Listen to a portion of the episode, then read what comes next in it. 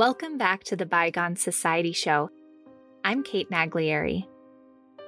Before we dive into part two of The Trunk Murderess, I wanted to express my undying gratitude to you, the listeners and members of the Society. Thank you for your congratulations, feedback, and support. Without you, it would just be the bygone individual show, which isn't half as fun. I took all of your suggestions to heart and decided to include a few, starting with sharing the history of the handpicked cocktails. I've paired each episode with a complimentary cocktail that pays homage to the bygone era we flash back to every time we meet. Today, I'm sipping on The Last Word. This light and bright beverage was born during the Prohibition era at the Detroit Athletic Club bar. Pale in color, the citrusy drink is the perfect palate cleanser for today's unnerving subject. You can find the entire recipe and all recipes on Instagram at the Bygone Society Show.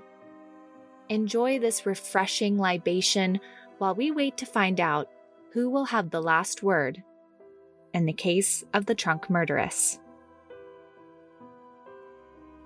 Which leads me to another suggestion from one of our members why the Society was formed and what to expect in the future. For the past year, I've had this nugget of an idea growing in my mind to find and share stories of old like the treasures they are. Stories help us better understand, connect, and remember. Since I was a little girl, I've had an affinity for weird and grim history. Why it happened, how it happened, who it involved, and how their lives and the time they lived in were forever changed by it.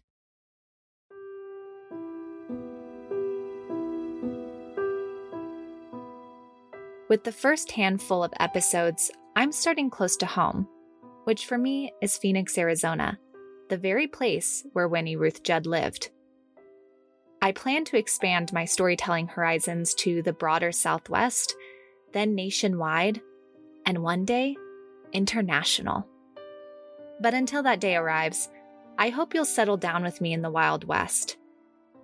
This mysterious and once lawless land has some of the strangest stories to tell from the famous 30 second gunfight at the OK Corral in Tombstone to an alien abduction in 1975 near Snowflake. Like I said before, stories help us remember. But I'd also add, stories help us question the very essence of our own existence. How we got here what we will do with the time we have, who we choose to do it with, and how our lives and the world we live in are forever changed by it.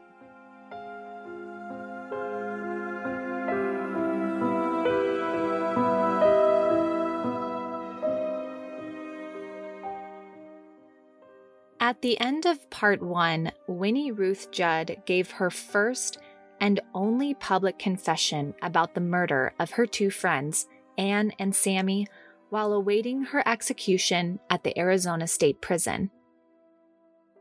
The confession led to her lover, Jack Halloran's indictment, but as you may recall, Ruth pleaded not guilty due to self defense. When the judge agreed with her, he indirectly nullified Jack's involvement in the murders and the cover up. Jack was free to go, but Ruth remained under the hot spotlight of the media and the watchful eye of the state.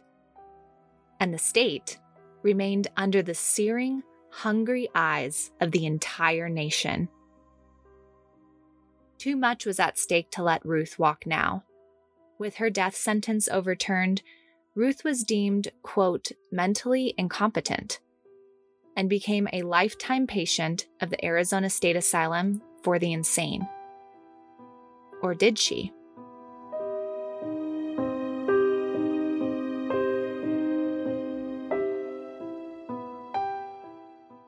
Insane asylums, now called mental or psychiatric hospitals, were institutions set up to house people with mental disabilities it was a widely accepted and preferred form of treatment for centuries. Perhaps it was medical ignorance, fear of the unknown, or just plain old shame that drove family, friends, and physicians to lock up their loved ones. My guess? It was a good dose of all three. I want to give you a picture of what treatment at state hospitals was like back then. At its best, it could be described as thorny. At its worst, downright barbaric. The economic crisis of the 1930s slashed budgets, and World War II made finding personnel a challenge. While money and staff dwindled, the patient population grew steadily at the Arizona State Asylum for the Insane. From 1922 to 1942, its population grew from 568 patients to almost a thousand.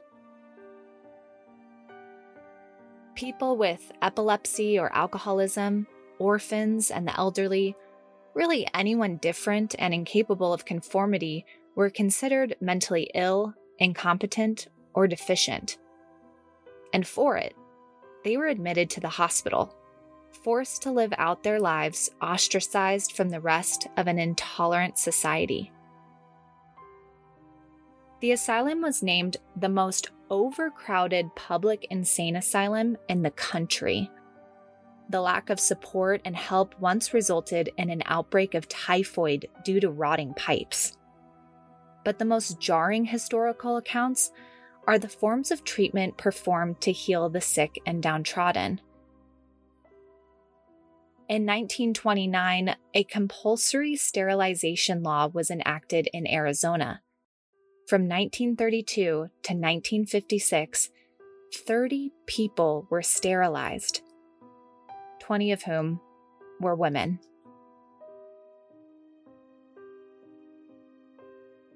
These 30 individuals were chosen based on the idea that they were, quote, afflicted with hereditary forms of insanity, idiocy, imbecility, feeble mindedness, or epilepsy, and by the laws of heredity, is the probable potential parent of socially inadequate offspring likewise afflicted. Unquote. It was during this time, at this very hospital, that Ruth was admitted on April 24, 1933.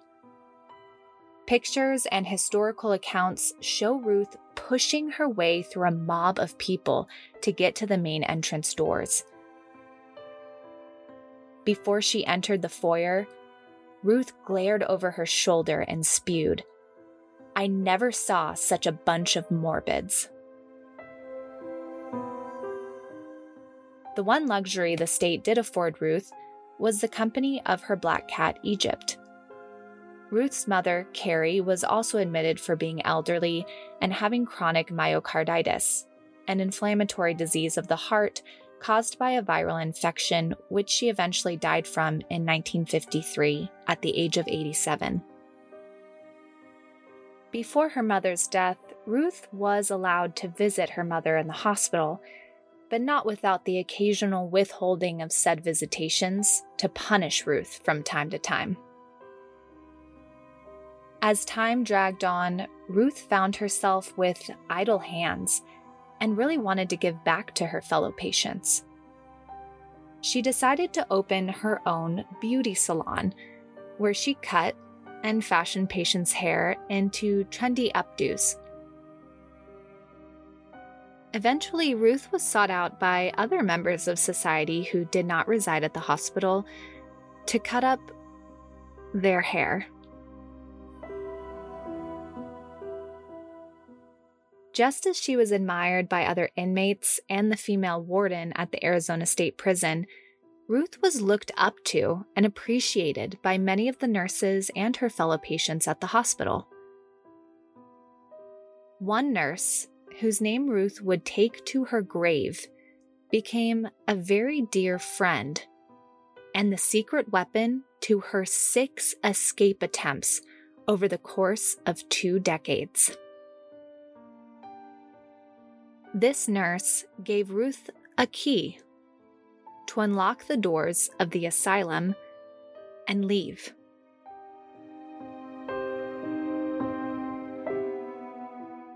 During one of her attempts, Ruth walked 200 miles along the old Southern Pacific Railroad to Yuma, Arizona, a small city nestled on the border of Mexico and California. The trek would have taken her almost three days with no stops and no rests. Every escape ended a few hours or days until Ruth's recapture. Except her sixth and final attempt.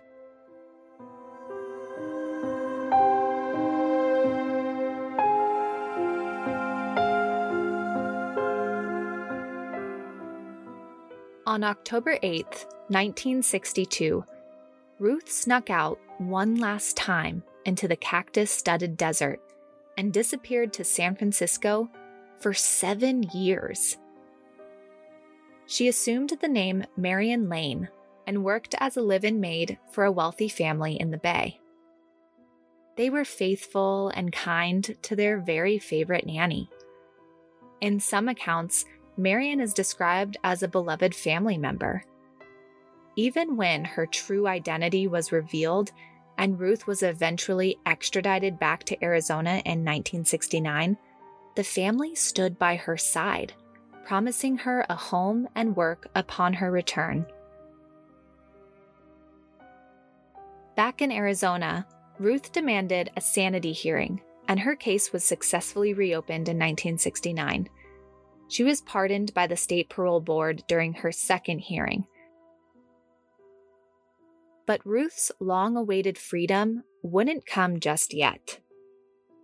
While Ruth waited in the state prison where she first stayed nearly 40 years earlier, Governor Jack Williams took 244 days to sign her official parole.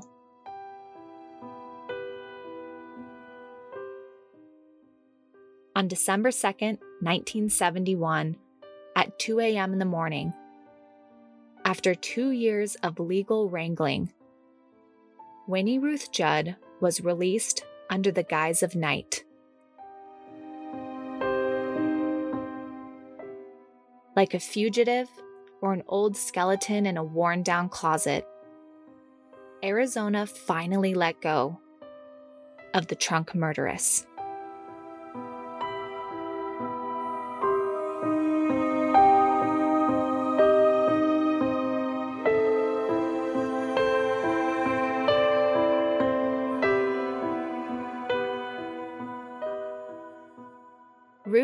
Finally a free woman, returned to Northern California as Marion Lane, where she worked for the same family a few years prior while she was at large. Marion also went back to school and graduated from the Oakland College of Medical Assistants at age 60. She was offered a job, but turned it down in order to stay with the family who stood by her side.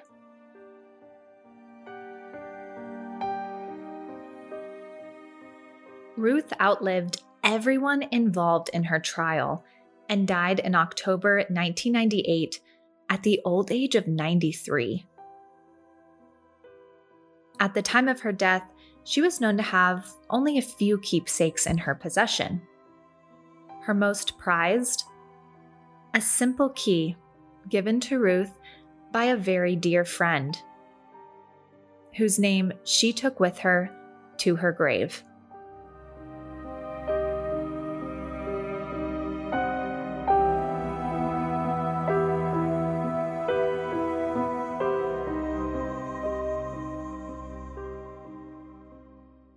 Thank you for joining the Bygone Society show, where we chronicle the strange and forgotten corners of history. You can learn more about the Society and each episode by following us on Instagram at the Bygone Society Show and by heading over to thebygonesocietyshow.com. Have a story idea? Send me an email at the Bygone Society Show at gmail.com. That's the Bygone Society Show at gmail.com. From your gracious and ghoulish host, thank you for listening.